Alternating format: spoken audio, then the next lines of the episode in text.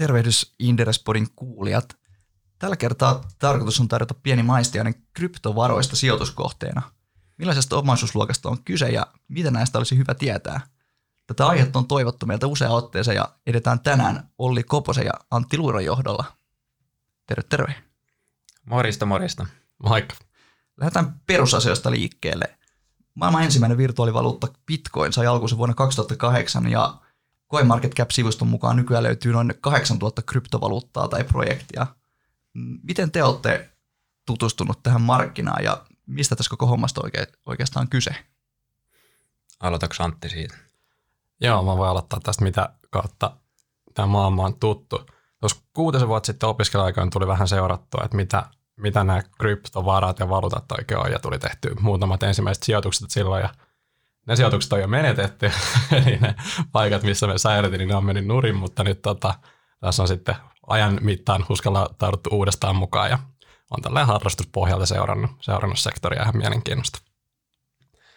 Joo, mullakin, mulla oikeastaan vähän niin kuin sijoitus, sijoitusmaailman kautta tuli tutustuttua tähän, tähän tota, oikeastaan vuonna 2013 ensimmäisen kerran vähän niin kuin Bitcoin nousi omalle framille ja vähän rupesin sitä niin kuin tutkimaan, mutta jotenkin se tuntui siinä vaiheessa vähän semmoiselta anarkistiselta valuutalta tai semmoiselta darknetin valuutalta ja vähän niin kuin omaksi epäonnekseni sivuutin koko asian melkein, melkein kokonaan, että vähän niin kuin luin, luin, että mistä on kyse, mutta sitten ajattelin, että aikamoista huuhaata. No tota, sitten myöhemmin 2016, 17, 15, niin, niin tota, yksi kaveri, kaveri mainitsi tämän Ethereumin, että tämmöinen on tulossa ja sitä sitten rupesin tarkemmin vähän seuraamaan ja lukemaan tästä juttuja ja sen jälkeen se on ollut aika lailla sitten, sitten sinne syvään päätyyn sukeltamista, että se Ethereumin, Ethereumin kautta avautunut se maailma oli, oli paljon selkeämpi ja tajus, että tällä voi olla oikeasti jotain, jotain merkitystä tulevaisuudessa. Mites Erno? No aika samanhenkisiä ajatuksia kuin Hantilla, että mielenkiintoista tuli hypätty katsastaa, että miten ne kryptopörssit silloin aikanaan toimii ja, ei siinä ihan niin kuin luottamusta heti rakennettu, että se oli melkoinen, melkoinen seikkailu ihmetellä, että päätyykö ne rahat koskaan sinne kryptopörssiin ja voikaan niitä koskaan saada takaisin sieltä. Ja sitten oikeastaan vähän niin kuin tätä kautta perehtynyt ja jossain olisi mielenkiintoa unohtukin ja nyt ehkä niin kuin vähän vaihtelevasti pyrkinyt pitää itsensä mukana markkinoilla. Joo, kyllähän tässä varmaan aika monella tullut semmoinen, jos puhutaan 2017-2018, kun tämä kupla, kupla oli, niin varmaan sen jälkeen aika lailla semmoinen kyllästyminen osaltaan, osaltaan niin kuin tähän aiheeseenkin. Mediakaan ei jaksanut enää kirjoittaa paljon tästä aiheesta. Mutta tämähän on ollut aika erikoinen sijoitusvuosi sinänsä, jos miettii koko lailla omaisuuslajeja ylipäätänsä.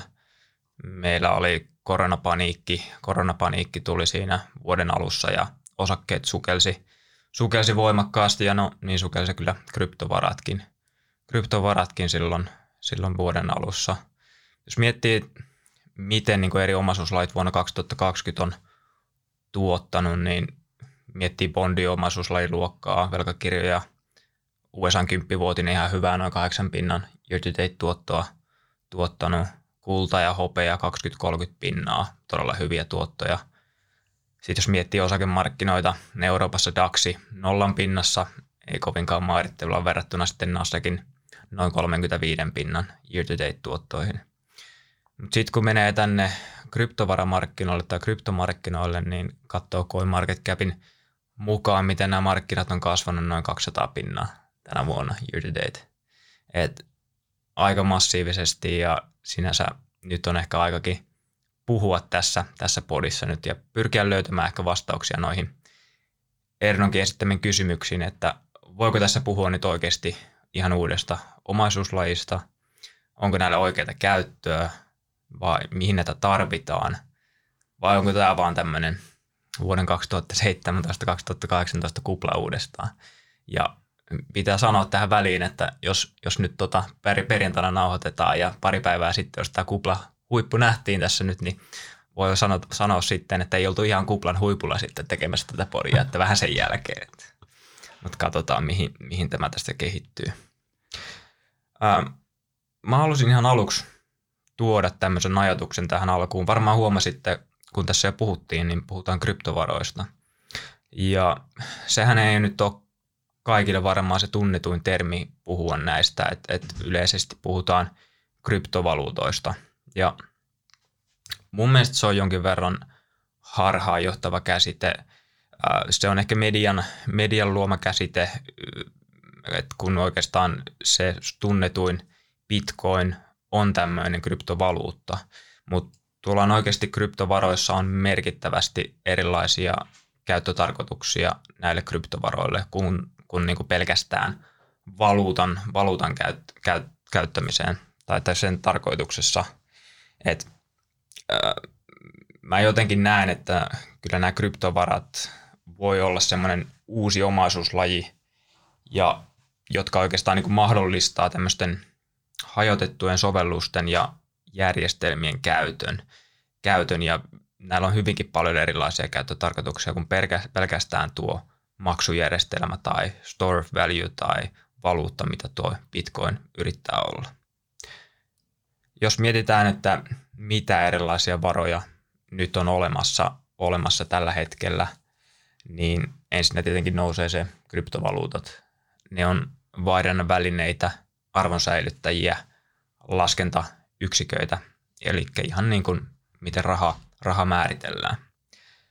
Näillähän niin päätarkoituksena on toimia ihan valuutan, valuutan tavoin ja kaupan teossa, kaupan teossa tai store of value laskentayksikkönä, kuten sanoin. Ja tästä esimerkkinä on sitten Bitcoin, Bitcoin, XRP muun muassa, Bitcoin Cash, joka on toinen Bitcoini.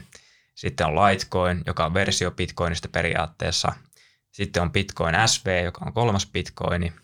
Ja sitten on muun muassa Stellar Dash ja Dogecoin muun muassa tästä top 20 nousi nämä esiin. Dogecoinin voisi melkein laittaa jopa memekoini, tota, memekoini tota, tota, luokkaan, mutta valuutan ominaisuuksia sillä on.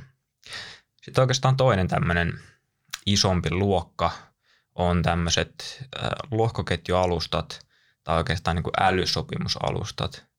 Ja nämä on vähän niin kuin semmoisia alustoja, joiden avulla on mahdollista luoda sovelluksia, toimintoja, järjestelmiä tämän niin olemassa olevan lohkoketjun päälle hajautetusti. Ei tarvii periaatteessa tehdä uutta lohkoketjua, tehdä sen päälle sitten tätä sovellusta tai järjestelmää, vaan voi helpommin tehdä älysopimukseen perustuvan sovelluksen, joka toimii tämän olemassa olevan lohkoketjun päälle. Mitä tuo älysopimus tarkoittaa? Se on periaatteessa semmoista niin kuin ohjelmoitua koodia tai ohjelmoitu sopimus mm, niin kuin lohkoketjun päälle. Että se execute, te, niin kuin hyödyntää koodia, koodia tämmöisessä sopimuksessa ja se on periaatteessa nimitys vaan tämmöiselle elektroniselle ja koodatulle sopimukselle.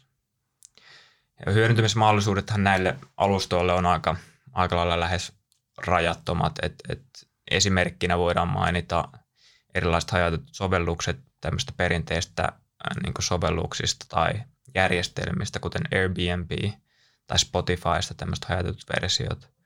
Sitten voisi olla nyky, tähän niin viimeaikaiseen aikaiseen, tota, uutisointiin liittyen, niin hajautettu äänestysjärjestelmä voisi olla ihan hyvä, hyvä tämmöinen systeemi, mitä tämän päälle pystyttäisiin rakentamaan, että pystyttäisiin varmistumaan selkeästi, että kukaan on antanut kenellekin mitä, mitä ääniä. Sitten esimerkiksi hajautettu pilvipalvelu, tyyppinen järjestelmä on, on yksi tämmöinen selkeä, selkeä, mitä tällä voisi rakentaa. Et esimerkiksi ihmiset pystyy omilta, omilta läppäreiltä, ää, omilta, omilta vaikka kännyköistään ylimääräistä tallennustilaa lataamaan järjestelmää ja saamaan sitten tästä vaikka maksuna sitten kryptovaraa. Ja kryptovaralla pystyisi ostamaan sitten tästä hajautetusta järjestelmästä myös tallennustilaa omaan tarpeeseen.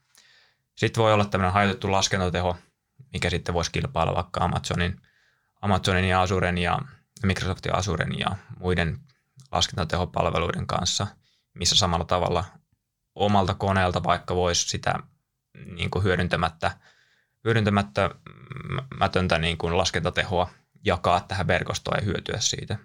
Että ajatellaan, että meilläkin on kännykät sinänsä taskussa koko ajan toimettomina täynnä niin kuin laskentatehoa. Meillä on tietokoneet kotona täynnä laskentatehoa.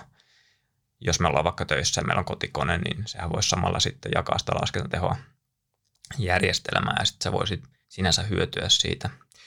Viime aikoina on noussut tämmöinen hajautetut rahoituspalvelut tai decentralized finance ainakin täällä Ethereumin maailmassa esille, niin oliko sulla Antti tähän jotain, jotain esimerkkejä? Joo, muutama ajatus tuolta, eli tämä decentralized finance, niin puhutaan tietyllä tavalla perinteisen rahoitusjärjestelmän tyyppisistä palveluista, mutta jotka toteutetaan hajautetulla mallilla ja hyödynnetään näitä kryptovaroja varoja siellä. Ja ihan korkeatasolla, mitä, mitä tällä hetkellä voi tehdä tuolla, niin löytyy hyvin paljon valuutan vaihtopalveluita. Näistä toki puhutaan pitkälti kryptovaroista, että ei sinänsä perinteisiä valuuttoja, euroa, USD, vaan, vaan näitä kryptovaroja. Ja sitten löytyy vedonlyöntimarkkinoita. Siellä Augur on yksi, yksi semmoinen tokeni, jolla, jolla sitä voi tehdä. Esimerkiksi Jenkkien presidentinvaaleissa oli aika vilkas, vilkas vedonlyöntimarkkina tuolla kryptovarojen puolella, missä näki sitten jatkuvasti, että mitkä ne todennäköisyydet annettiin Trumpin ja Bidenin, Bidenin voitolle. Siitä löytyy myös vakuuttamiseen sovelluskohteita, eli tämmöisiä ratkaisuja, missä jaetaan riskiä hajautetulla omistajakunnalla, että sen sijaan, että olisi vakuutusyhtiö, niin sulla se omi, semmoiset ihmiset, jotka omistaa sitä, sitä protokollaa, niin heidän kesken jaetaan vakuutusriskiä. Ja siitä löytyy myös muun muassa lainan välitystä siellä, myös tämmöinen compound ja AV.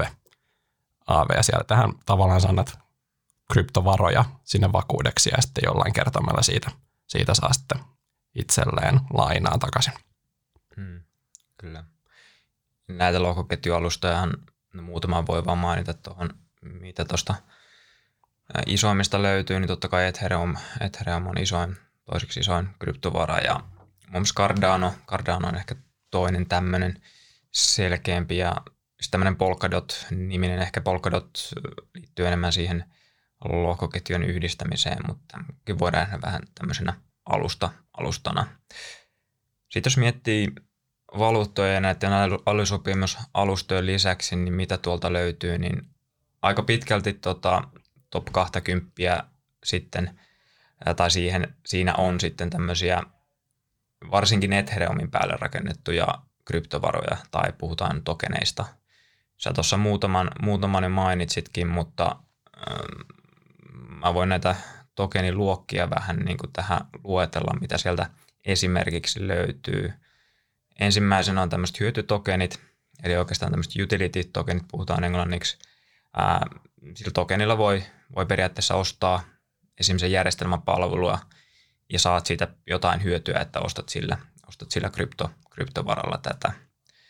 Sitten on tämmöistä arvopaperit tai, arvopaperit tai security tokenit ja osaltaan nämä voidaan mieltää niin kuin osake- tai omistusosuustokenina – voi olla esim. osuus jostain kiinteistöistä tai taideesineestä tai osakkeesta tai osakeportfoliosta, mutta tässä tähän luokkaan myös voi luokitella ne semmoiset tokenit tai kryptovarat, millä on jonkin, jonkinlaisia arvopaperin ominaisuuksia ja mitkä niin kuin viranomaiset luokittelee sitten arvopaperin niin kuin, arvopaperilainsäädännön valvonnan alaiseksi. Sitten on tämmöiset periaatteessa palkintotokenit, että saat palkintona jotain tokeneja, kun teet jotain hyödyllistä vaikka siinä järjestelmässä, ja usein nämä on vähän niin kuin liitettynä tämmöisen utility tokenin, hyötytokeniin. Ja sitten on erilaisia valuuttatokeneita esimerkiksi liittyen näihin stablecoineihin, vakaisiin valuuttoihin, koska tuolla aika volatiileja nämä kryptovarat ylipäätänsä on, niin halutaan, on myöskin tehty tämmöisiä vakaita, vakaita valuuttoja, missä se volatiliteetti on vähäisempää. Sitten on vielä tämmöisiä niin governance-tokeneita, voidaan mainita, mainita nämä.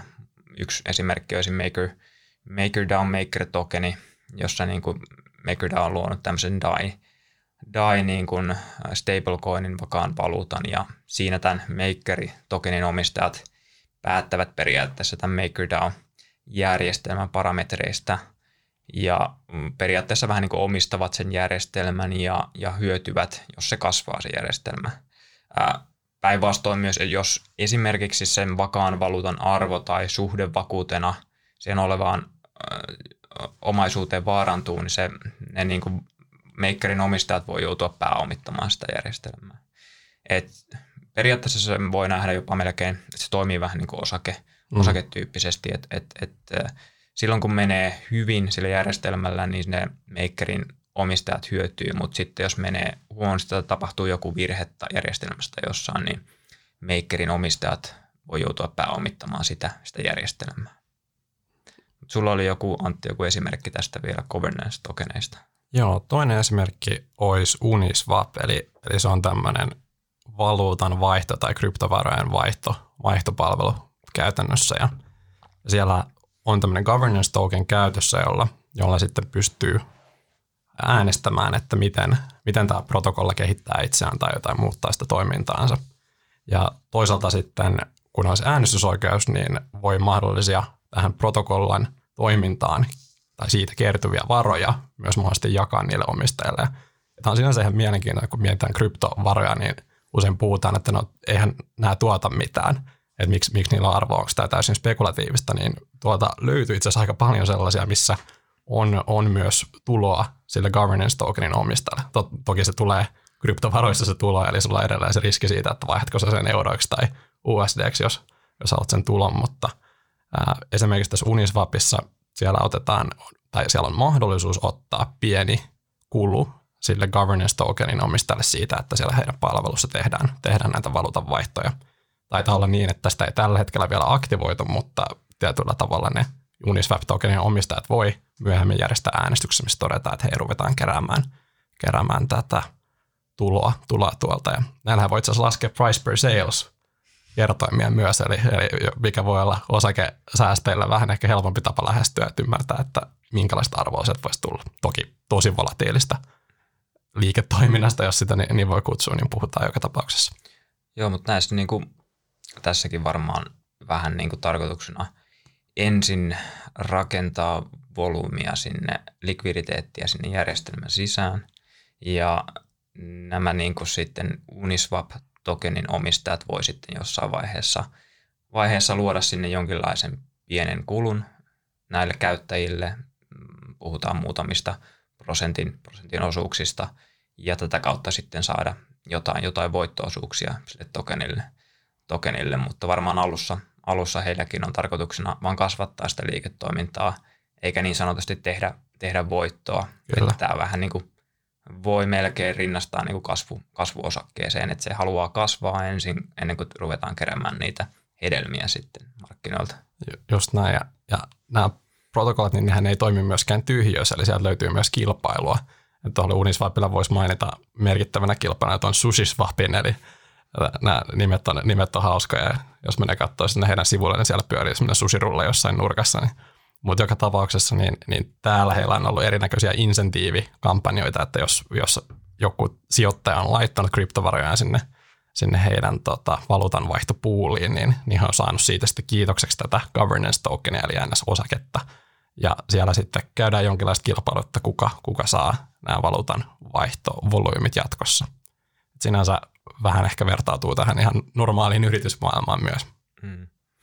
Joo, tässä on ollut paljon paljon nyt tapahtumia ja, ja sanotaanko hypeä, hypeä, niin, hypeä ja tota, paljon on saatu aikaan tässä DeFi-maailmassa kyllä viime aikoina. Ja aika moni projekti, projekti myös sinne suuntaan on suuntautunut ja siihen lokeroon, lokeroon voidaan laittaa tuossa Ethereumin päälle rakennetussa sovelluksessa, että se on nähty kyllä, se on nähty tässä viime, viime vuosien aikana, että se on yksi, yksi semmoinen asia, asia mitä Ethereumin päälle voidaan, voidaan kyllä rakentaa. Tai näiden älysopimusalustojen päälle voidaan rakentaa.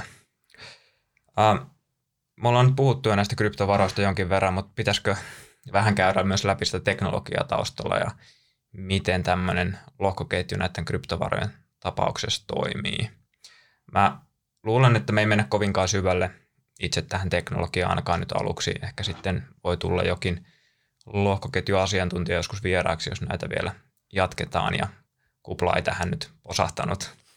Mutta tuodaan tiivistettynä esille, mistä me aiotaan nyt puhua tässä podissa vähän läpi.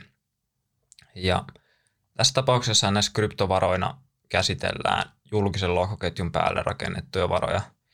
Ja tämä julkinen lohkoketju, mihin nämä kryptovarat usein perustuu, niin on oikeastaan kaikille avoin hajautettu tilikirja, puhutaan ledgeristä, tai sitten tämmöinen tietokanta. Ää, siinä esim. tietoa, ää, puhutaan vaikka rahasiirroista tai vaikka äänestystuloksista, kerätään lohkoihin, ja sen lohkon täyttyessä lohkosta luodaan tunniste tai mm, mä nyt suomisin sen tunnisteen, mutta puhutaan tämmöistä hash, hash-tunnisteesta ja liitetään se edellisen lohkojen perään.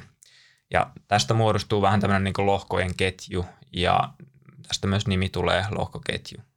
Ää, näitä lohkoja voidaan luoda erityyppisillä konsensusmalleilla ja josta tunnetuin on tämä Bitcoinin käyttämä proof of work, josta nyt tässäkin vähän niin kuin esimerkinomaisesti puhutaan.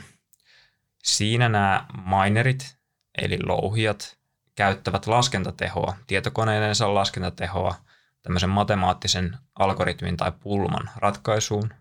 Ja se pulman ratkaisija saa palkkioksi sitten uusia louhittuja bitcoineja.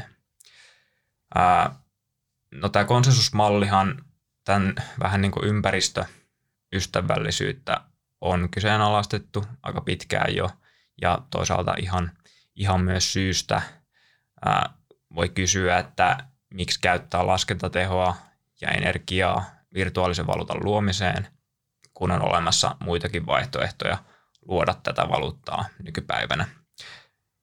Tässä ehkä tulee esiin myös yksi Bitcoinin ominaisuus, joka voi olla toisen mielestä rikkaus ja taas toisen mielestä ehkä vähän niin kuin negatiivinen asia.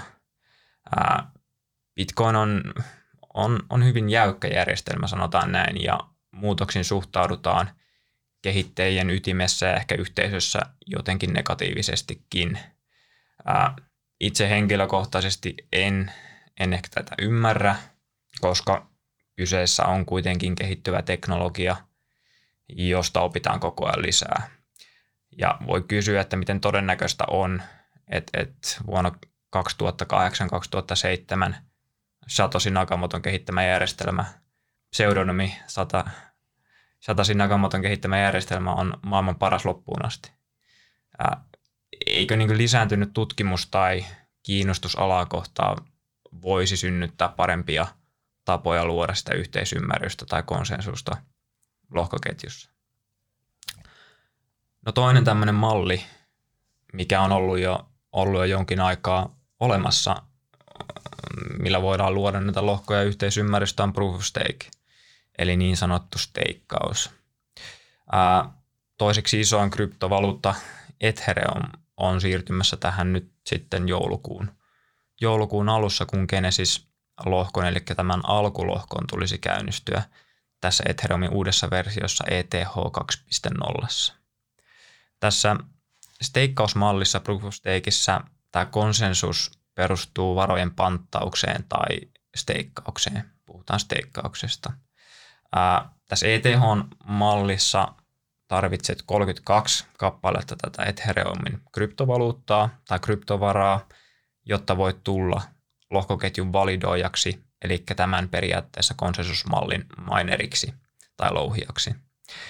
Nämä validoijat tekee periaatteessa samaa asiaa kuin nämä minerit louhijat tässä proof of workissa, tässä Bitcoinin mallissa. Eli he luovat näitä lohkoja ketjun transaktioista ja tiedoista.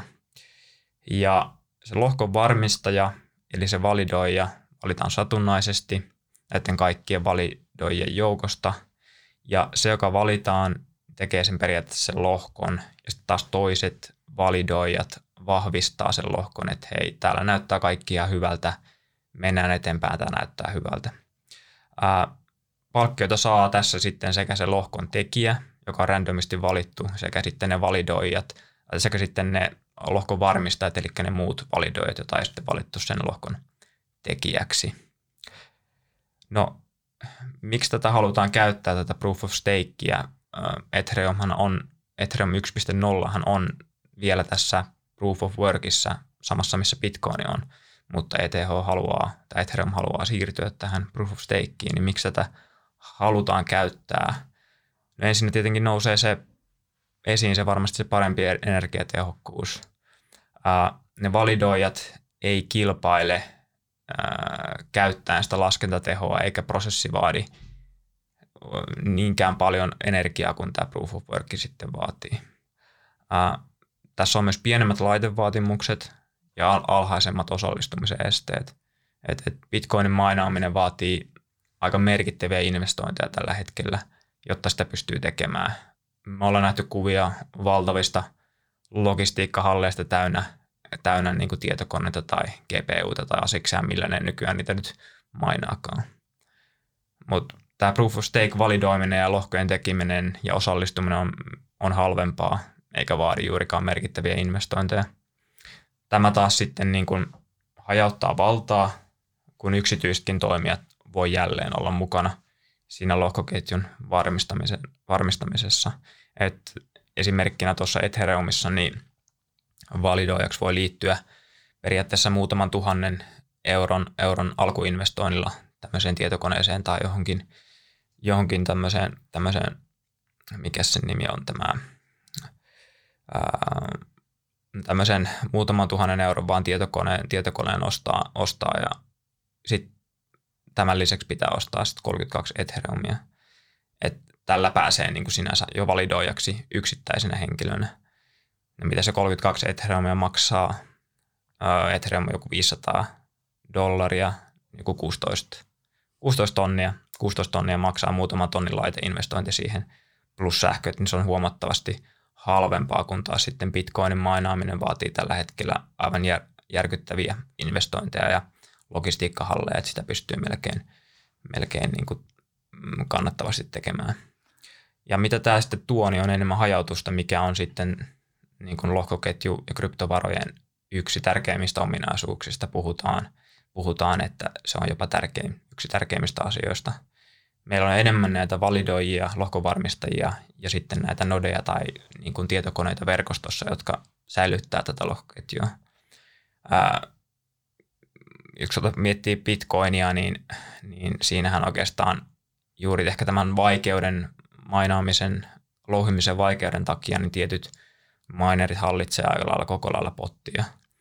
Ää, katoin tuossa maaliskuussa viimeksi, viimeksi tietoa, tietoa blockchain.comista, niin viisi suurinta Bitcoinin louhia vastaa 63 prosentista siitä louhimisesta ja top 10 vastaa 88 prosentista, no 90 prosentista. Et, et, ja Bitcoinin mainaaminen menee oikeastaan vaikeammaksi koko ajan ja vaatii sitä järempää kalustoa, että sinänsä, sinänsä ainakaan tuo, tuo ei kovin hajautetulta, hajautetulta vaikuta ja tämä Proof of Stake voisi sitä, sitä parantaa. Sitten toisaalta tätä on ehkä helpompi kehittää ja se tukee esimerkiksi tietyn tyyppistä skaalautumista, skaalautumista paremmin, mikä on ollut sitten ehkä näiden lohkoketjujen isompia ongelmia tai yksi merkittävimmistä kehityskohdista, mitä yritetään nyt parantamaan. Et meillähän on lohkoketju- ja kryptovarojen maailmassa vähän tämmöinen DCS-dilemma olemassa, että kaikki periaatteessa haluaa olla hajautettuja, eli decentralized, jatkuvia, consistent, että kaikki näkee saman datan samaan aikaan. Ja sitten pystytään olemaan skaalautuvia, scalable. Ja oikeastaan nämä lohkoketjut on pystynyt nyt olemaan niin kuin kahta asiaa. On voinut olla joku hajautettu ja skaalautuva, mutta sitten keskitetty tai tämmöinen hajautettu ja skaalautuva, mutta sitten ei kovinkaan jatkuva tai sitten hajautettu ja jatkuva, mutta ei kovinkaan skaalautuva. Ja, ja tuo skaalautuminen on jäänyt vähän niin kuin sinne taka-alalle. Et, et, nyt pyritään ehkä tällä sitten, varsinkin tällä proof of stakeillä pystyttäisiin tuota skaalautumisongelmaa tässä niin kuin taklaamaan. Mutta summattuna vähän, mikä tässä nyt on ideana, niin lohkoketjuihin tallennetaan näitä tietoa tai, ja varmistetaan se tiedon paikkansa pitävyys sekä eteneminen näillä eri konsensusmalleilla. Oliko teillä tähän jotain? Miten te olette itse tästä tekniikasta niin kuin perillä ja miten te olette tähän tutustunut? Niin, ehkä voisi kommentoida tuohon tekniikkaa vielä sen, että tietyllä tavalla tässähän on kyseessä teknologinen innovaatio. Ja jos miettii, että usein tämmöiset innovaatiot ne päätyy jonkun yrityksen omistukseen ja sitten sä voit sijoittaa siihen yritykseen, että sä voit mahdollisesti hyötyä tästä teknologiasta, niin koska tässä on niin ytimessä se hajautettu malli, niin sen takia tämä on päätynyt myös siihen, että jos haluaa olla tässä teknologiassa jollain tavalla mukana, niin silloin se itse asiassa menee suoraan sijoittamalla näihin, näihin varoihin. Siinä on niin mielenkiintoinen, että, että teknologinen innovaatio on päätynyt nimenomaan tämmöiseksi hajautetuksi. Just näin. Varmaan just tämä on se yksi, yksi tästä niin kuin kryptovarojen sijoituskeisseistä tai yksi tärkeimmistä perusteista niin kuin sijoituskohteena. Mutta mennään seuraavaksi tuohon, että ollaan puhuttu vähän teknologiasta siinä taustalla ja vähän, että mitä varoja tuolla on olemassa, niin puhutaan seuraavaksi vähän ehkä kaikkia askarruttavasta kysymyksistä, että mihin ihmeeseen näitä kryptovaroja tässä nyt tarvitaan tässä järjestelmässä. Ja ehkä lyhyesti voisi puhua, että ne varmistaa, että järjestelmä toimii. Ne toimii osaltaan vähän niin kuin kannusteena järjestelmän osallisille toimia sen edun mukaisesti, että se järjestelmän kokonaishyöty kasvaa. Ilman bitcoinia, kryptovaraa, näillä kehittäjällä ei olisi insentiiviä kehittää sitä järjestelmää. Minerit ja louhijat eivät tekisi lohkoja ja varmistaisi niitä, ja käyttäjät sekä sijoittajat eivät suosisi järjestelmää ilman tätä. Sitten minusta pitää huomioida se, että, että tässä niin kuin järjestelmä vähän niin kuin, järjestelmässä kaikki vähän niin kuin tarvitsee toisiaan ja se vähän niin kuin suojaa tätä, tätä järjestelmää kryptovaraa. Kukaan ei voi tai oikeastaan halua vähän niin kuin toimia haitallisesti sitä järjestelmää mm. kohtaan, jossa, jossa omistat sitä kryptovaraa tyyppisesti. Ää, ne kehittäjät, se lohkoketjun kehittäjät, kryptovaran kehittäjät haluaa, että sitä lohkoa käytetään ja että sitä joku varmistaa. Ja ne minerit taas haluaa, että sitä kehitetään ja käytetään, koska muuten heillä ei olisi mitään varmistettavaa, he ei saa sitä palkkiota. Ja sitten taas nämä käyttäjät haluaa, että bugit fiksataan ja transaktiot menee läpi. Mm. Että se vähän niin kuin tässä Bitcoinin tapauksessa kolme niin kuin periaatteessa käyttäjäryhmää ja kaikki vähän niin kuin haluaa, että ne kaikki kolme osallista, osallista siinä järjestelmässä niin kuin, tuntee sen, että heitä tarvitaan ja heillä on joku rooli siinä ja vähän semmoinen peliteoreettinenkin mm. näkökulma siihen, että kaikki haluaa sen järjestelmän edun mukaisesti toimia. Just näin. Tämä vara vähän niin kuin toimii sille järjestelmän liimana ja niin kuin kannusteena juuri. juuri. Mm, kyllä. Ja, nimenomaan kun sä omistat sitä järjestelmää, niin se, että sä toimisit sen vastaisesti, niin sä samalla tiputat sen sun oman omistuksesi arvoa, jos sitä tehdään epäluotettava siitä järjestelmästä. Ja Yksi esimerkki tästä on ehkä tuolla hajautetussa vedonlyönti- tai prediction market puolella, mitä Augur muun muassa hallinnoi, niin siellä tietyllä tavalla, jos on tämmöinen äänestysmarkkina, ja jossain vaiheessa pitää päättää, että no mikä se lopputulos nyt oli, niin siellä se malli on se, että konsensuksen mukaan, eli äänestetään siitä, ne jotka omistaa sitä protokollaa, että miten, miten tämä ennustettava asia päättyi, ja sitten he, jotka on mennyt konsensuksen vastaan, niin he menettää sen heidän omistusosuutensa. Eli tällä tavalla voidaan välttää siltä, että nämä, tämä ei olisi, ei olisi luotettava. Toki niin kuin, jos, jos joku haluaa toimia täysin oman etonsa vastaisesti ja näitä löytyy riittävästi, niin näin kävisi, mutta mun käsityksen mukaan eipä, eipä juuri, ole, juuri ole näin käynyt. Eli tämä peliteoreettinen malli tässä on toiminut ihan, ihan hyvin. Joo, ja sama tuossa puhutaan tuossa proof of stake-mallista, niin siinäkin, siinäkin juuri se se oma varallisuus laitetaan vähän niin kuin alttiiksi. Jos sä toimit, toimit sen järjestelmän edun vastaisesti, niin sulla on vaara sitten menettää, menettää ne tota, omat varat, mitkä sä oot sinne sitten steikannut. Että et kaikilla on se, on se insentiivi toimia, toimia kyllä sen järjestelmän edun mukaisesti. Näitä on juuri hyvinkin pitkään, pitkään kehitetty näitä järjestelmiä. Jos, jos miettii vähän pidempää kaavaa sijoituskeissinä Tuossa oli ehkä lyhyesti, mihin näitä tarvitaan. Mutta miten ehkä itse ajatellut tätä koko markkinaa? Markkinaa en ehkä sen niin kryptovaluutan kautta, mutta enemmän näiden kryptovarojen varojen kautta. Ja vähän niin kuin esimerkkinä haluaisin tuoda niin kuin internetin aikoina, kun internet syntyi, niin – Internet on, on periaatteessa niin kuin protokolla, internet on periaatteessa niin kuin alusta, johon oikeastaan kukaan ei pystynyt sijoittamaan silloin, kun se tuli.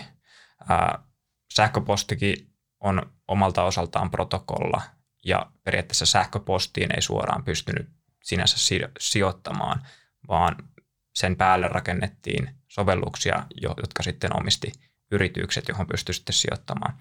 Sama internetissä, internet aikoinaan, se vähän niin kuin hajautti ja demokratisoi tiedon kaikkien ihmisten saataville, mutta se valta sekä arvo oikeastaan valui tästä internetistä pitkälti kuitenkin tämän internetin päälle rakennettuihin sovelluksiin.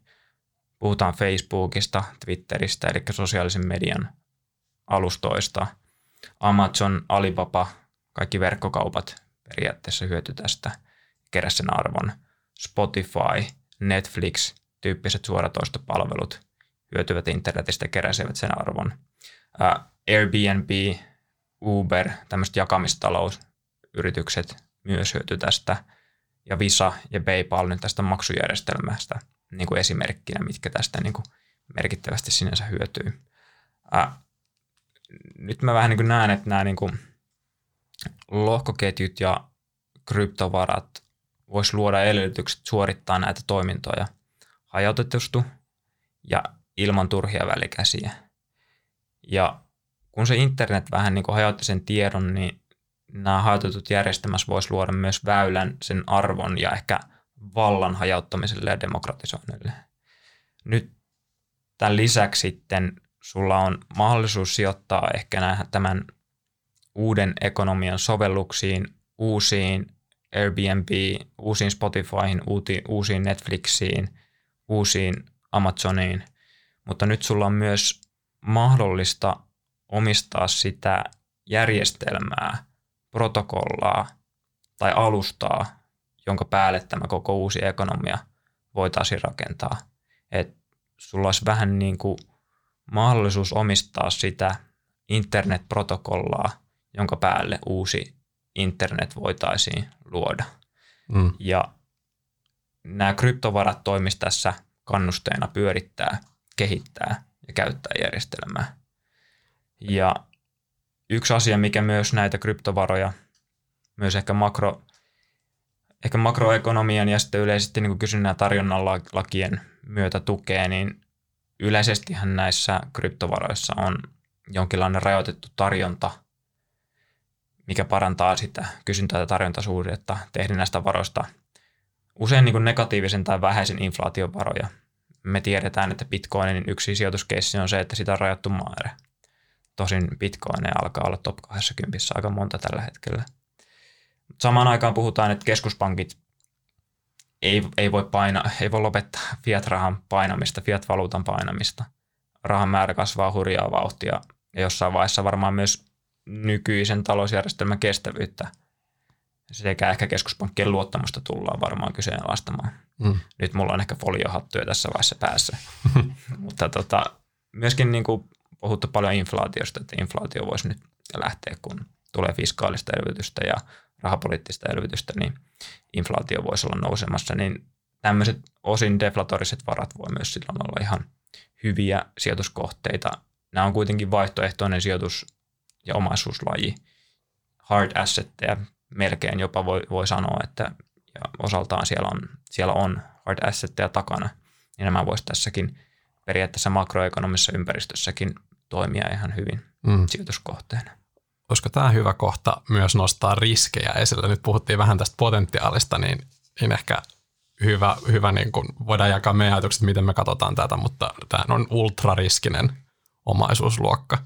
Ja itsellä esimerkiksi on portfoliosta pieni nurkka täällä, ja mä oon katsonut jo sen menetetyksi tässä vaiheessa et sillä, sillä ajatuksella, että et, niin kuin teknologia on mielenkiintoinen, mutta tässä voi tapahtua niin paljon, että, että se voi olla, niin kuin, en näe yhtään epätodennäköistä, etteikö se voisi, arvo voisi olla nolla, nolla mm. myöhemmin. Ja sitten on tavallaan tämä, että mitä sieltä valitsee sieltä kryptovarojen joukosta, niin sieltähän löytyy satoja, ellei tuhansia jopa näitä erilaisia varoja. Ja tavallaan se, että löydätkö sä sieltä sellaisen, joka, joka sitten päätyy mainstreamiin, niin vaikeaa. Ja ennen ollut helppo ostaa ajatus, että pieni positio kryptovaroja kasvattaa portfolion tuotto-odotusta ja laskee se heiluntaa. Mutta nyt esimerkiksi just viime maaliskuussa, niin kuin Olli alkuun mainitsit, niin aika lailla kaikki likvidit varallisuusluokat laski. Ja Bitcoin on korreilun aika vahvasti S&P 500 sen kanssakin tämän jälkeen, niin tämä ei oikeastaan enää toimi tällä niin kuin tietyllä tapaa aiemmalla perustelulla. Niin onko tämä miten ongelmallista, jos se korreloi muiden assettien kanssa?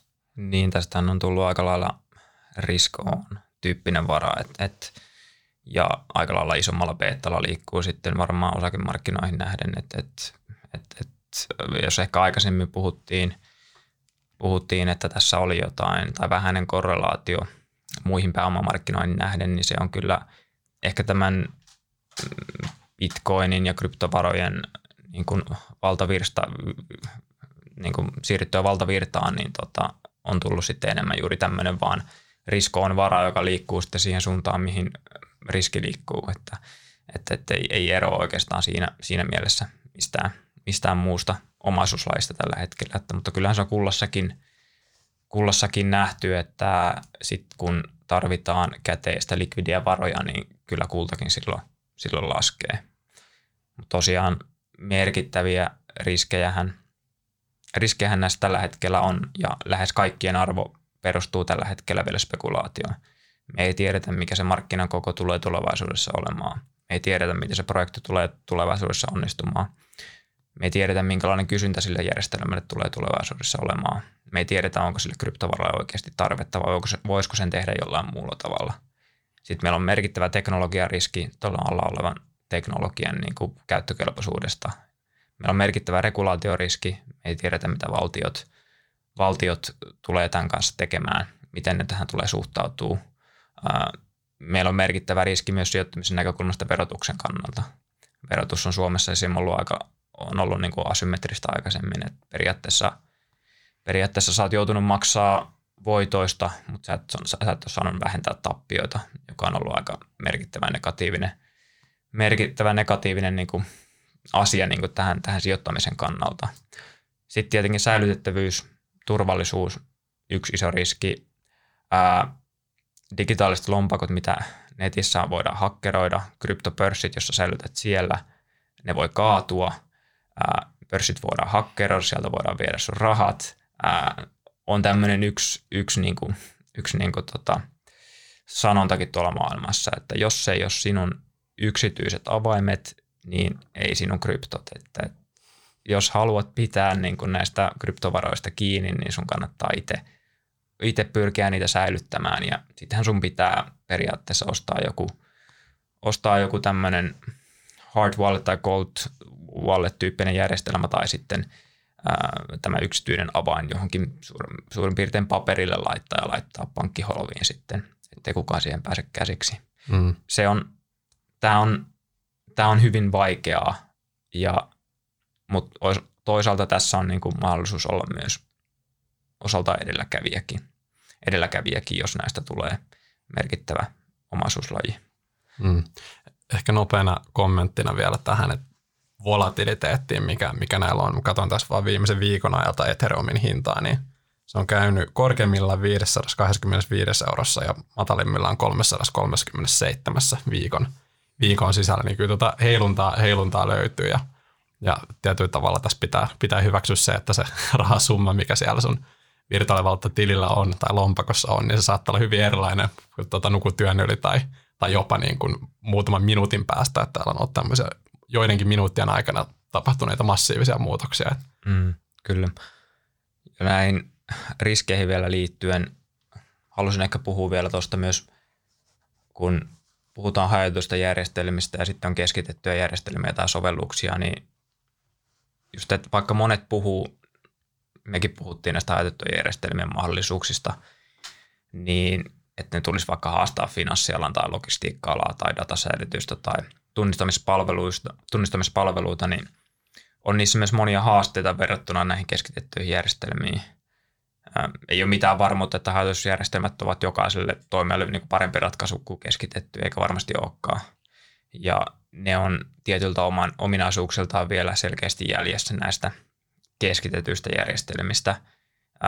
Ne on lähtökohtaisesti kaikki hitaampia, ne on kalliimpia käyttää, ne skaalautuu huonommin tällä hetkellä vielä. Niiden käyttäjäkokemus on osaltaan vielä aika heikko, jos mietit, että miten, miten sen lohkoketjun kanssa pitää tällä hetkellä vielä operoida – ja niiden hallintotavat on vielä kehittyessä aika merkittävän niin epävarmoja. Mutta tämähän johtuu osiltaan siitä, että järjestelmät on vielä uusia ja niiden mukana tulee sitten varmaan aika useita niin rakenteellisia kompromisseja, jotta ne varmaan saavuttaa sen päämäärän, eli hajautuksen. Ja osaltaan näissä on kuitenkin yksi ominaisuus, mihin oikeastaan vain nämä hajautetut järjestelmät pystyy. Ja tämä on ehkä yksi, yksi myös tärkeimmistä ominaisuuksista, mikä, mikä näillä järjestelmillä on, on sensuurin vastustuskyky. Censorship resistance puhutaan englanniksi. Ää, tällä sensuurin vastustuskyvyllä tarkoitetaan sitä, että, että kaikki käyttäjät verkostossa on samanarvoisia ja pääsyjärjestelmään on avoin kaikille. Tämmöisen tavallisen ehkä keskitetyn vaikka maksujärjestelmän tapauksessa pankki tai joku muu taho pystyy hallitsemaan, ketkä tahot voi lähettää transaktioita ja mihin ne voi niitä lähettää. Tai ne voi jopa peruttaa transaktion, jolloin pankilla on, on niin selvä valta verrattuna muihin järjestelmän käyttäjiin. Jos miettii vaikka bitcoinia ja sen maksujärjestelmää, niin sen tapauksessa kukaan ei voi periaatteessa estää minua lähettämästä varoja. Tai sitten vaikka Ethereumin tapauksessa kukaan ei voi minua estää toteuttamasta koodia siinä Ethereumin verkostossa älysopimuksilla. Ja kukaan ei voi vaikka minua estää tallentamasta tietoa minun hajautettuun pilvipalveluun tai ostaa sieltä hajautettua pilvipalvelua. Mutta joo, to, to, niin kuin pitkässä juoksussa tämä kryptovara-arvo niin kuin määrittyy kyllä sen hajautetun järjestelmän käytöstä ja sen kysynnästä ja sen hyödystä kokonaisuutena – ja on, on vielä hyvin aikaista sanoa, että tuleeko tästä mitenkään maailmanlaajuinen tapa käyttää palveluita tai onko arvostus tällä hetkellä liian korkealla tasolla. Ää, merkittävän volatiileja niin kyllä tässä vaiheessa vielä ainakin on. Ja ehkä jos joku hyötyvä taho tulee mieleen, niin voitaisiin mennä tuonne pörssifirmoista PayPal ja Square Yhdysvalloista, niin nämä maksuliikenneyhtiöt, niin Square on itse asiassa vuodesta 2018 asti tarjonnut tästä vähän niin kuin ikään kuin bitcoin-treidaamismahdollisuutta yksityishenkilöille ja ilmeisesti yhtiöillekin. En ole täysin varma tästä, mutta ää, ja, ja na, tänä vuonna loppuvuonna toi myös pari viikkoa sitten PayPal. PayPal mahdollistaa kryptotreidaamisen ja olettavasti siellä on aika iso, iso liikehdintä sitten, kun innostetaan ihmisiä käymään kauppaa, kauppaa ja, ja näin, niin herättää kyllä kysymykset, että onko tämä enemmänkin yhtiölle tämmöinen tapa saada ihmisiä ihmisiä mukaan palveluun ja aktivoitua kuin niinkään ratkaista mitään varsinaista ongelmaa.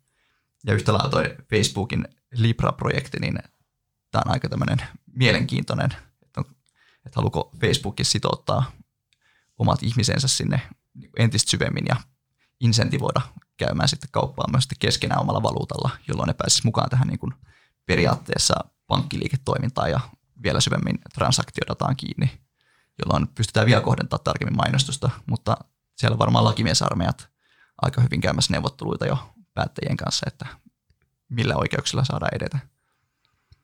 Kyllä, kyllä ja varmasti tai monethan tästä varmasti nähnyt tämän mahdollisuutena ja pyrkii hyötymään, hyötymään myös ehkä tästä hypestä ja tästä niin kiinnostuksesta tätä kohtaa ja totta kai Squarein Bitcoin-sijoitukset on ollut aika hyvään aikaan tässä sattunut ja sinänsä Facebookkin varmaan jotain haluaa täällä tehdä ja kyllähän se on, on myös yksi mahdollisuus, kun näihin, jos miettii vaikka sijoituskohteena, niin jos uskoo näihin, niin siis vaikka miettiä sijoituskohteena semmoisia tähän infraan, infraan niin kuin liittyviä sijoituksia, että se voi olla joku yritys, joka tekee lohkoketjuun tai kryptovaroihin liittyviä toimia tai sitä infraa siellä taustalla, että jos vaikka uskoo näiden, näiden olevan tulevaisuudessa iso juttu, mutta ei tiedä, että mikä kryptovara voittaa, niin voi tämmöiseen tätä kautta vähän niin kuin myös spekuloida sillä, että jos on joku yritys vaikka, joka näitä, näitä pystyy rakentamaan tai luoda sitä infraa sinne, tätä kautta voi olla myös,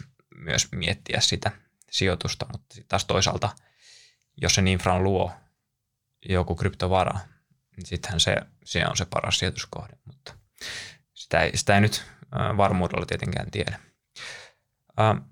Ehkä tähän lopuksi voisi puhua vaan nopeasti näistä kahdesta isommasta kryptovarasta, Bitcoinista ja Ethereumista, ja vähän niin kuin luoda ajatuksia niistä niin kuin ehkä, ehkä sijoitus, sijoituskohteena.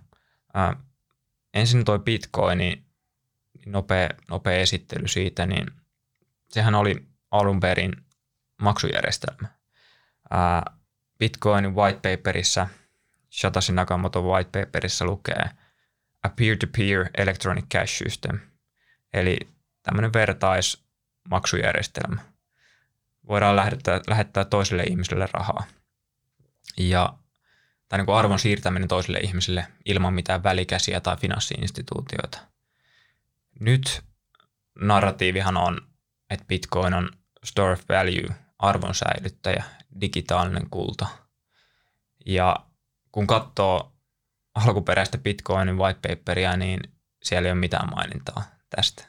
Et sinänsä Bitcoin haluaa olla tämmöinen muuttumaton, muuttumaton järjestelmä, mutta silti kuitenkin se koko perusidea on unohtunut sieltä taustalta. Ja Bitcoin, kun se on ehkä hidas liikkeessään muuttumaan teknologian kehityksessä, ei haluta tehdä edes muutoksia. Sehän on merkittävä hidas maksujärjestelmäksi. Ää, sehän maksaa aika lailla paljon tehdä sillä transaktioita, että jos sä mietit, että menet ostamaan kahvikupin eurolla, se joudut maksaa sitä neljä euroa transaktiokuluja siinä verkostossa. Niin se ei ole kovin houkutteleva tapaus. Sitten syntyi narratiivi, että ei tällä pitää tehdä vain isoja transaktioita, että ei tämä ollut tarkoitettukaan tämmöiseen pienen transaktioon, että te- tehdään vain isoja transaktioita ja silloin sillä ei ole mitään väliä, että se on hidas ja kallis järjestelmä käyttää. No joo, nykyään ehkä se sijoituskeissi liittyy siihen, että se on digitaalinen kulta, ää, sitä on rajattu määrä, ää, 21 miljoonaa kappaletta tullu, tulee koskaan niin kuin louhittua sitä, ja se hidastuu koko ajan se louhimistahti. Ää, ja varmaan isoin, isoin niin sijoituspointti siinä on, että, että fiat valuuttajärjestelmä, talousjärjestelmä jollain tavalla romahtaa luottamuskeskuspankkeihin, kaatuu ja valuutat devalvoituu merkittävästi hard assetteja vastaan niin sanotusti, jota Bitcoin niin kuin sijoituskohteena ihmiset ajattelee sen olevan tai tämmöisenä digitaalisena kultana. Ää, varmasti myös inflaatio, niin kuin normaalissakin kullassa, niin inflaation nousu voisi olla tällaista positiivinen ajuri.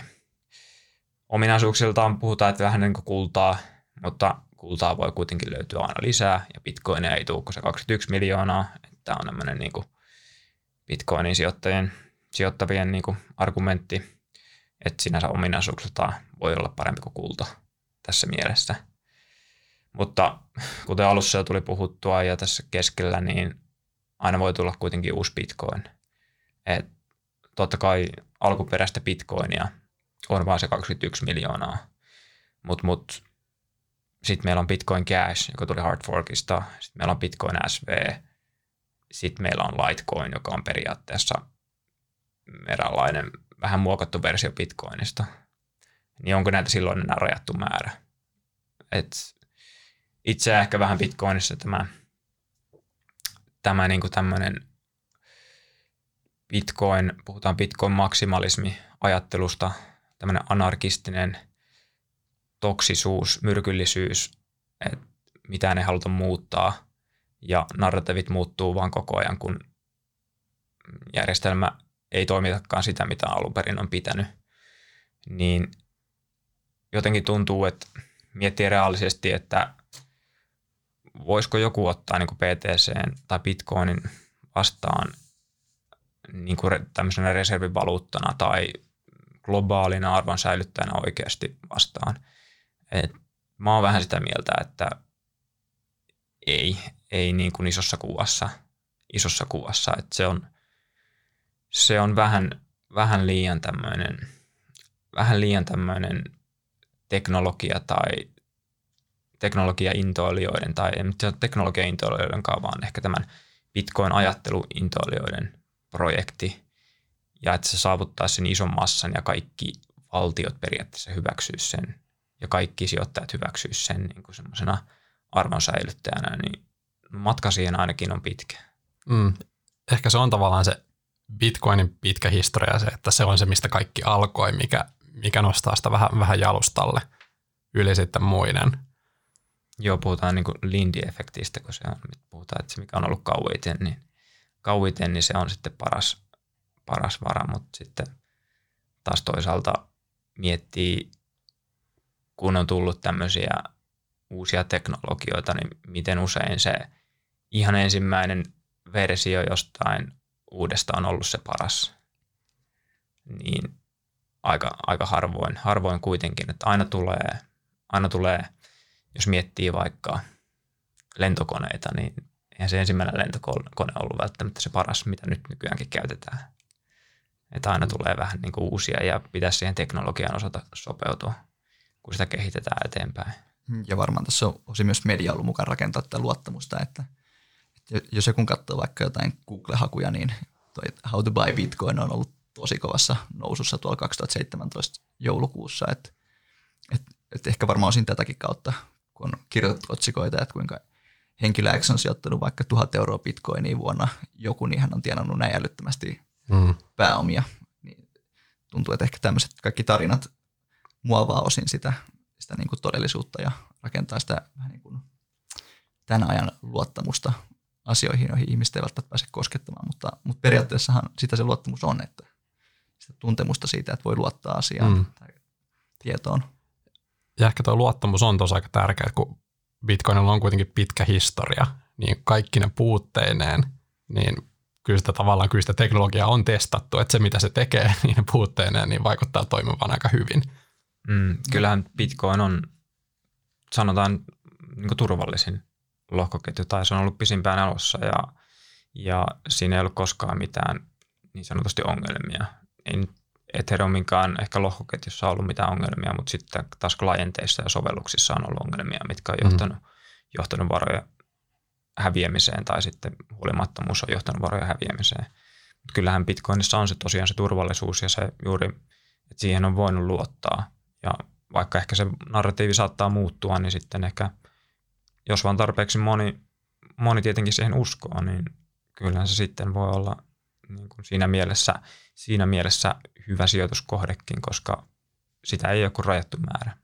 Niin ja tuntuu, että, kaikki tuntee jonkun henkilön tai on kuullut tarinan, että joku on luottanut bitcoiniin ja se on kannattanut. Että tavallaan niin kuin, tietyllä tapaa tämä niin kuin positiivisten kokemusten ja tarinoiden verkostovaikutus on erittäin vahva. Että jos miettii osakemarkkinoillakin, että, että miten tämmöiset niin kansaosakkeet syntyy, että moni on omistanut ja se on kannattanut, niin tulee helposti sellainen aura siihen ympärille, että tätähän kannattaa omistaa, että se on ihan mahtava kohde ja pelkkää hyvää edessä, koska takanakin päin on pelkkää hyvää. Mm. Kyllä, ja puhutaan niin kuin, aina jos olet ostanut bitcoinia, melkein jos olet ostanut huipulta, niin voitolla tällä hetkellä. Että se on tosi hyvä tarina silleen myydä, että, että se on aina, aina noussut niin kuin pohjilta takaisin ylös ja aina tehnyt uusia huippuja. Että sinänsä kyllähän se voi puhua, että ihan trendikin on suotuisa sille sinänsä vielä tässä vaiheessa – nyt ei ehkä vielä tehty uusia huippuja nyt tässä viimeisimmässä nousussa, mutta kyllä se on aina, aina tehnyt ne uudet huiput. Ja totta kai jos mediassa on ennustuksia, että bitcoinin hinta voi nousta tänä vuonna 300 000 dollariin, niin totta kai se varmaan osaltaan luok, ruokkii sitä kysyntää, koska se on aina noussut ylöspäin, niin miksei nousisi myös nyt. Jos tarpeeksi moni uskoo siihen, että se nousee, niin miksei se voisi nousta. Niin se on vaan kysyntä ja tarjonta jos ihmiset ostaa innokkaasti, niin sehän siinä riittää. Kyllä, kyllä ämpäritkin voi, ämpärittenkin arvo voi nousta, jos tarjontaa on vähän ja kysyntää on paljon enemmän. Niin, ja ehkä tuossa niinku yksi mielenkiintoinen pointti vielä median toiminnassa on se, että, että aika harvoin niissä kerrotaan, että minkälaisissa olosuhteissa niitä bitcoineja on sitten hankittu. Että jos puhutaan vuosista 2090, 11 tai itse asiassa vielä silloin varmaan Antti sunkin aikaa se 16, 17, 15 vuodet, niin ollut semmoista melkoista hämärää toimintaa, että, että omaltakin osalta muistan, että jos se kun liikutti ihan pienen pienen summan testinä kryptopörssiin, niin ää, siinä meni karkeasti se viikko kaksi, että mitä ilmestyi ja se oli tosi niin kuin hämärä se sivusto kaikin puolin ja, ja, ja oletin, että rahat katosi saman tien ja that's it, ja hyväksyin sen kyllä lähtötilanteessa. Mutta, mutta, mutta sitten toinen vaihtoehto olisi ollut se, että voihan näitä louhiakin, että jos ostaa, jos tarjoaa 100 euron sähkömaksun verran laskentatehoa, niin olisi pystynyt karkeasti saamaan 80 eurolla bitcoin, eli niin kuin omalla matikalla se oli erittäin huono diili. Toki jos olisi käyttänyt opiskelijakämpän sähköä, niin se olisi pikkusen pystynyt tekemään kaavasta fiksumman ja näin poispäin, mutta, mutta ei se millään muotoa ollut semmoinen selkeä, että, että tähän kannattaa luottaa ja tämä on niin kuin helppoa rahaa, vaan oikeastaan niin kuin täysin päinvastoin, että tuntuu, että tämä on niin kuin rahaa silppuri ja mm. Mm, kyllä. Kyllähän noin on ollut tavallaan noin noi eri exchangeit, missä on voinut käydä kauppaa eri virtuaalivaluutoilla. Onhan se ollut aika villilänsi aikana ja niitä on monia, monia mennyt nurin ja niin kuin itse mainitsin, niin semmoisen jossain vaiheessa rupesin katsoa, että missä ne, missäs mulla olikaan näitä kryptoja ja ei löytänyt kummankaan pörssin sivua enää ja uutisia, että nyt etsitään näitä perustajia jostain tuolta kissoja ja koirien kanssa, mutta, mutta tota, onhan tuollakin tapahtunut sitä edistystä, että nyt esimerkiksi Coinbase ää, niminen firma, niin siellä on muistaakseni taustalla tämä New York Stock Exchange sijoittajana. Ja tietyllä tavalla ehkä näissä ollaan, ollaan päästy kymmenes vuodessa kuitenkin, kuitenkin johonkin. Mutta vielä tuohon Bitcoin ja sen asemaan, niin, niin pitkään hän oli ainakin mun käsityksen mukaan niin, että Bitcoin oli tavallaan se the virtual currency tuolla koko skenessä, että jos halusi ostaa jotain muuta, niin sä ostit ensin Bitcoinia ja sitten sä sait sen vaihtoa muualle. Mutta ehkä tänä päivänä niin se, se ei enää ole näin, vaan, vaan sä voit ostaa hyvin laajalla skaalalla, eli kryptovaroja vaihtaa suoraan euroja tai dollareita niihin. Että enää ei ole pakko mennä sen bitcoinin kautta, mutta onhan se, ollut, se on ollut dominoivassa on kaikki johdannaisia ja viputuotteita, että on tehty se oikeastaan kuluttajan näkökulmasta niin, niin helpoksi kuin mahdollista, että jos haluaa omistaa, niin se on tosi yksinkertaista nykyään. Ja Coinbase löytyy jopa virtuaalivaluutta kuukausisäästöpalvelu. Mä, mä en tiedä, onko tämä se paras tapa kannustaa ihmisiä pitkäjänteiseen säästämiseen, mutta, mutta tietyllä tavalla, että on, on tota, tuotu lähemmäs kansaa aika paljon tässä vuosien aikana. Mm, on kyllä helpompaa. Helpompaa nykypäivänä kuin silloin alku, alkuaikoina ja turvallisempaakin osaltaan. Uh, puhutaan vielä sitä toisesta isosta kryptovaluutasta, Ethereumista. Sehän oikeastaan kun vuonna 2013-2014 oli niitä kryptojen ensimmäisiä ison mediahypen aikoja, niin silloinhan syntyi useita kryptovaluuttoja, Litecoin, Namecoin, Dogecoin, Ripple, Dash, Stellar syntyi muun muassa siihen aikoihin, niin silloin tämä oikeastaan Ethereumin yksi perustajista Vitalik Buterin, a.k.a. Money Skeleton, niin alkoi hieman kyllästyä ehkä tähän Bitcoin-yhteisön ehkä just tähän toksisuuteen tai myrkyllisyyteen tai siihen, että se bitcoinin muutettavuus ja ohjelmoitavuus oli heikkoa tai sitä ei, ei periaatteessa saanut, saanut tehdä. Ja samalla kun maailmaan tuli just useita kryptovaluuttoja omassa vähän niin kuin lohkoketjussaan, niin se oli, mikä oli sinänsä ihan vähän niin kuin tyhmääkin jopa, koska kaikkien ei periaatteessa tarvitse pyöriä eri lohkoketjujen päällä – niin Vitalik oli silloin aikoinaan, aikoinaan sanonut, että, että se tapa, miten hän alkoi lähestyä tätä alaa, ää, tai miten ehkä se ala oli lähestynyt tätä, tätä niin kuin asiaa, oli se, että meillä olisi vähän niin kuin eri laitteisto tai internet vähän niin kuin pasianssille. Meillä olisi eri laitteisto tai internet Internet Explorerille ja eri laitteisto World of Warcraftille. Ja se oli vähän niin kuin hänen mielestään selvästi hyvin epätehokas tapa rakentaa tätä teknologiaa. Ja sen, sen myötä si, tämä tuli tämä Ethereum, Ethereum älysopimusalusta alusta vähän niin kuin mm, syntyy, syntyy sitä kautta. Ja ensimmäisenä puhuttiin, tai ensimmäinen narratiivi, Ethereumissakin on ollut monta, monta narratiivia, oli tämmöinen Bitcoin 2.0 parempi, parempi Bitcoin, ehkä osin mediankin luoma tämmöinen narratiivi – mutta sitten ehkä se todellinen narratiivi ja ajatus tässä taustalla oli tämmöinen maailman tietokone, world computer ja hajautetut sovellukset, alusta, jonka päälle voi tosiaan toteuttaa näitä älysopimuksia ja ohjelmoitavia automatisoituja digitaalisia sopimuksia. Ja tämä narratiivi tai ajatus on mielestäni vieläkin ehkä se isoin ajatus taustalla – vaikka varmaan se lohkoketjun skaalautuminen ja Ethereum skaalautuminen onkin osoittautunut aika haastavaksi monellakin eri lohkoketjulla ja kryptovaralla, mutta sitten taas ETH 2.0 pitäisi tuoda tähän myös omia ratkaisuja. Ja miettiä, että ETH päälle on nyt rakennettu aika merkittävästikin näitä sovelluksia ja miettinyt näitä kilpailevia älysopimusalustoja, niitä on tullut ja niitä on niin kuin, niihin on haettu rahoitusta ja niissä on ollut kova hype aikoinaan, mutta sitten kuitenkin ETH on aika lailla ylivoimainen vielä tällä hetkellä ainakin projektien sekä yhteisön koolla mitattuna. Mutta jos katsoo myös aktiviteettia, transaktioja ja aktiivisia osoitteita, mitä tuossa Ethereum-verkostossa on, niin on aika lailla selvästi kärjessä. Et voi olla hyvinkin mahdollista, että, että niin kuin joku kilpaileva teknologia olisi parempi kuin Ethereum niin kuin jo tässä vaiheessa. Mutta taas toisaalta näissä ehkä minusta enemmän niin kuin merkitsee jopa se yhteisön koko ja se voima.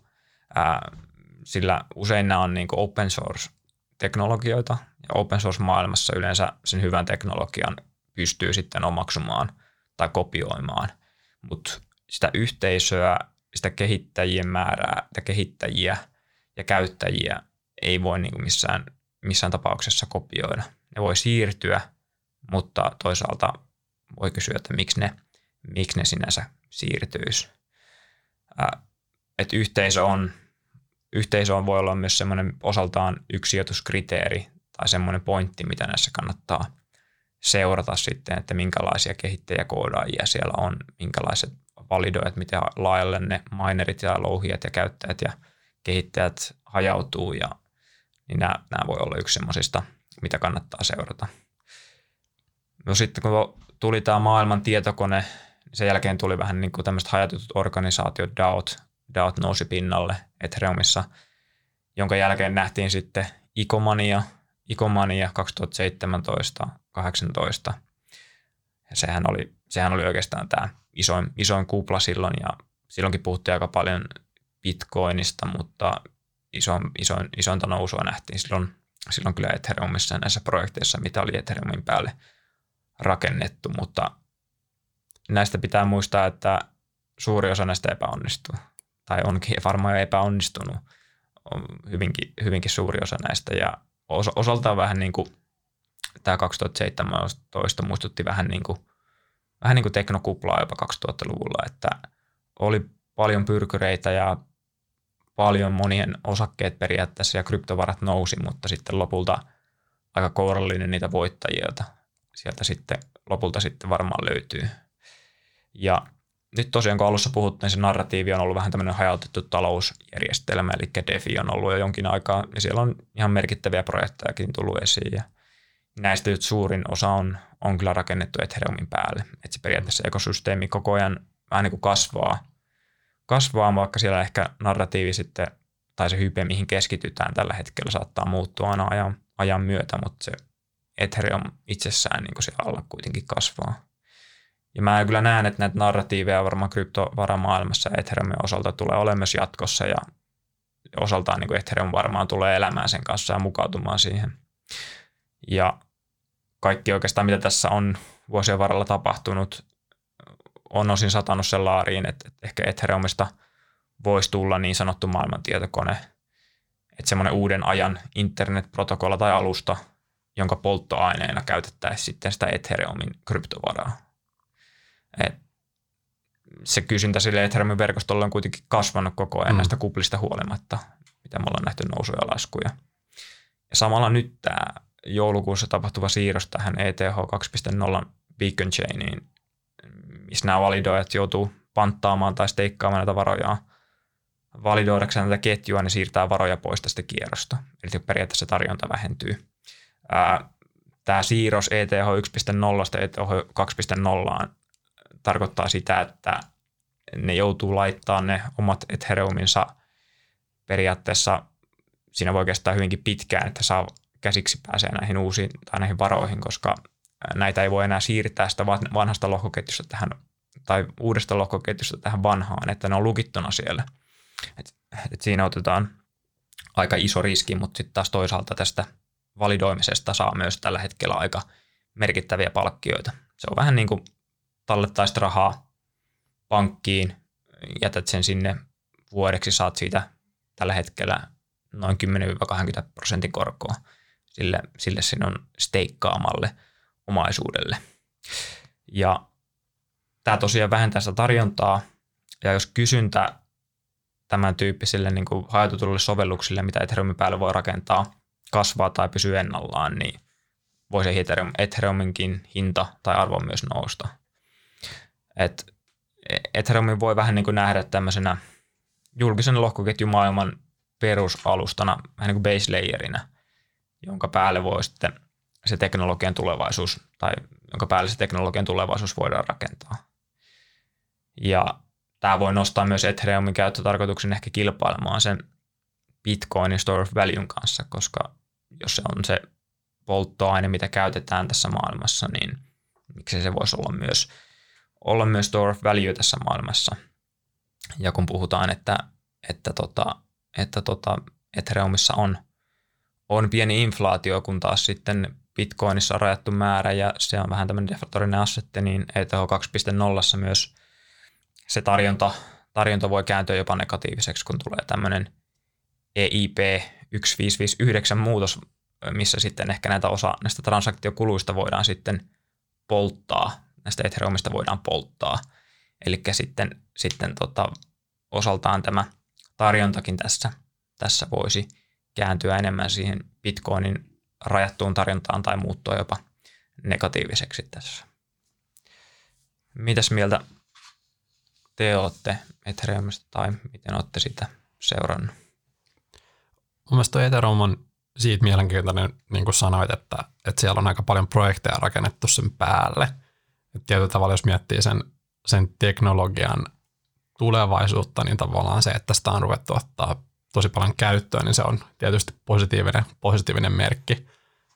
Ja tavallaan se, että on niin kuin investoitu paljon aikaa ja työtä siihen, että siellä on ne projektit sen jälkeen, ja toisaalta ne on kerännyt itseensä sit niitä pääomia ja, ja tota, siellä pyörii jo jonkinlaisia hajautettuja liiketoimintoja, niin, niin tietyllä kyllä se vahvistaa vähän sitä Ethereumin asemaa, että, että they're on to something, mutta vaikea, vaikeahan näistä on tietää. Mm.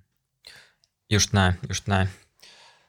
No riskejä, riskejä ja mahdollisuuksia me tuossa vähän käytiinkin, mutta varmaan jos näitäkin on tullut esillekin, että, että miten näihin kannattaa sijoittaa. Tosiaan nämähän on vaikeita asioita, mutta tässähän on mahdollisuus sinänsä olla edelläkävijä ja monia riskejä sisältyy näihin teknologia- regulaation verotukseen, säilytettävyyteen ja muuhun. Itse jotenkin ajatellut tätä sijoittamista, sijoittamista näihin semmoisena vähän niin kuin startup-sijoittamisena, että nämä vähän niin kuin on, on startup-yrityksiä, johon sulla on mahdollisuus näiden kryptovarojen päästä, kryptovarojen avulla päästä heti niin kuin käsiksi niin kuin oikeastaan yrityksen alkuvaiheesta alkaen. Periaatteessa sä pystyt lukemaan sen heidän pitchinsä, white paperin tai muun, ja tätä kautta sitten, jos näet sen järkevänä, niin ostaa sitten kryptovaraa jostain pörssistä tai sitten tämmöisestä ikosta. Et nämä, kuten sanoin, niin merkittävä osa projektista varmaan tulee. Mitä Erno mainitsi alussa 2000 vai monta niitä oli, niitä kryptovaroja? CoinMarketCapissa oli 8000. 8000, joo. Et jos, jos näistä niin kuin merkittävä osa äh, voi nähdä niin kuin epäonnistuvan, niin kyllä siinä varmaan pitää jollain tavalla niin kuin hajauttaa myös sitä, että sillä tavalla, että ei, ei laita kaikkia munia samaan koriin. Tai sitten löytää joku, joku mikä voi sitten hyötyä, hyötyä tästä alan kasvusta ylipäätänsä. Hmm. Missä teillä Erno ja Olli on tai mitä kryptovaroja teiltä löytyy tällä hetkellä? Haluatko vaikka Olli, koska, tai, niin, tai itse asiassa voin sanoa nopeasti tähän, että, että Henkko, mä en tarkalleen ottaa edes muista, että mitä kaikkea sieltä muistaa, kuin noita Bitcoin, XRP, ETH, joita oikeastaan niin yleisempiä. Joo, mulla tota, aika pitkälti se menee tuohon Ethereumiin, että mm. et, mulla on iso osa isoin osa on kyllä Ethereumissa ja on mulla Bitcoiniakin. En mä sitä kiistä, etteikö siitä voisi tulla. Tai vähän kyllä kiistinkin, että sitä voisi tulla digitaalinen kulta, mutta se on ihan mahdollista ja sinänsä se on kuitenkin isoin kryptovara tällä hetkellä. Mä haluan olla sinänsä siinä osaltaan mukana, mutta sitä ei ole kyllä merkittävästi. Mutta sitten on erityyppisiä, erityyppisiä näitä sovelluksia ja kryptovaroja, mitä on sitten Ethereumin päälle tehty tehty ja sitten ehkä näitä infraan, infraan perustuvia, infraan perustuvia niin kuin kryptovaroja, jotka vähän niin kuin saattaa syötyä siitä, siitä että tätä, näitä niin kuin kryptovaroja käytetään ja tämä ala tulee kasvamaan. Eli näitä niin kuin pörssejä. Pörssithän on tässä ollut niin kuin merkittäviä, merkittäviä hyötyjä oikeastaan koko tämän, koko tämän niin kuin hypen ajan, että kauppaa käydään. Nämä on spekulatiivisia assetteja vielä tällä mm. hetkellä. Kauppaa käydään merkittävästi ja kryptovarapörssit on merkittäviä hyötyjä vielä tässä vaiheessa ainakin. Niin siis aika, aika indeksoidusti itse on laittanut, että näin voi ehkä luonnehtia helpommin. Mm. Joo. Mm. Itsellä myös ihan, ihan sama, että Bitcoin ja Ethereumin suurin osa ja pienenä mausteena sitten sieltä Ethereumin puolelta niitä projekteja, mitä, mitä sinne on syntynyt. Mm. Ne voi nähdä vähän semmoisena niin optioina, erilaisina optioina, mm. että jostain voi tulla oikeasti iso, iso juttu, mutta luultavasti niistäkin moni voi jäädä vaikka paikalleen, paikalleen sitten junnaamaan. Tai sitten mennä jopa sinne nollaan. Mutta olisiko tämä meidän tutustumissetti nyt pikkuhiljaa tässä? Aika paljon tässäkin tuli, tuli kyllä asiaa käyty, käytyä läpi. Tota, Voisi yhden kysymyksen teille heittää tässä vielä, että jos kuulijat haluaa perehtyä syvemmin aiheeseen, niin mistä kannattaisi lukea tekstiä tai ketä kannattaisi seurata alalta? No mun mielestä uh, ensin kannattaa lukea Bitcoinin white paper. Se on hyvä, se on hyvin simppeli, lyhyt, se on helppo ymmärtää, mihin kaikki tämä, mistä kaikki tämä on lähtenyt liikkeelle. Sitten semmoinen kaveri Bitcoin-maailmasta, kun Jameson Lop on tehnyt tämmöisen tietokannan, mistä löytyy tosi hyvin Bitcoinin liittyviä artikkeleja ja tietoa. Sitä mä oon ainakin aikaisemmin käyttänyt tietolähteenä – sitten niin kuin Ethereumin puolelta mä oon seurannut aika paljon ETH Hub tyyppistä organisaatiota. Siellä on hyvin, hyvin niin kuin vähän niin kuin kerätty tietoa Ethereumista ja olikohan se ethereum.org, niin siellä myös löytyy tämmöistä perus, perustietoa Ethereumista. Ja sitten mä seuraan aika paljon niin kuin rahastoja ja pääomarahastoja ja muita, jotka sijoittaa näihin – näihin tota, kryptovaroihin ja avaa aina sitä vähän niin kuin logiikkaa näiden taustalla, taustalla ja sitten podcasteista niin kuin tulee, tulee kuunneltua myös.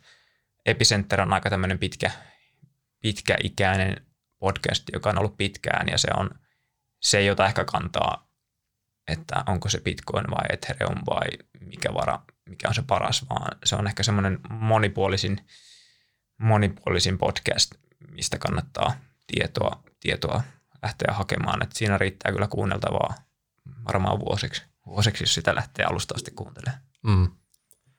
Joo, mitä tulee lueskeltua Coinbase, siellä on näihin tiettyihin varoihin tämmöisiä intro, intro tota, koulutuksia tietyllä tavalla, että siellä voi on aika, aika selkeästi selitetty, että mitä, mikä niissä on logiikka. Se on ehkä se, se tärkeä ja tota, Coinbasein kautta löytyy myös paljon artikkeleita, mutta Ehkä tosi hyvä mainita se, että tämä tähän skeneen tutustuminen ei ole mikään vartin homma, että et tonne, tonne voi hukkua hyvin, hyvin pitkäksi aikaa ja päätyy lukemaan jotain teknistä dokumentaatiota, mistä ei ymmärrä yhtään mitään. Et, et tota, tämä vaatii kärsivällisyyttä ja, ja täytyy sitä myöntää, että en, en ole itse syvällä, syvällä myöskään skenessä, että pintapuolisesti tarkastellut ja, ja tota, jotain, jotain sieltä tarttunut, mutta tämä, kyllä se vaatii aikaa, jos, jos haluaa ymmärtää perinpohjaisesti. Jees. Toivottavasti tästä podista oli myös kuulijoille hyötyä ja laittakaa ihmeestä kommenttia ja palautetta meidän suuntaan. Että pyritään mahdollisesti jatkossa saamaan ihan vierailevia asiantuntijoita, jotka olisi syventynyt vähän vielä. Niin, oikeita asiantuntijoita, eikä tämmöisiä, tämmöisiä spekuloijia tai harrastelijoita. harrastelijoita. tota, äh, kiitokset Olli ja kiitokset Antti ja kiitokset ennen kaikkea kuulijoille ja tässä vaiheessa oikein mukavaa viikonloppu. Kiitos. Kiitos.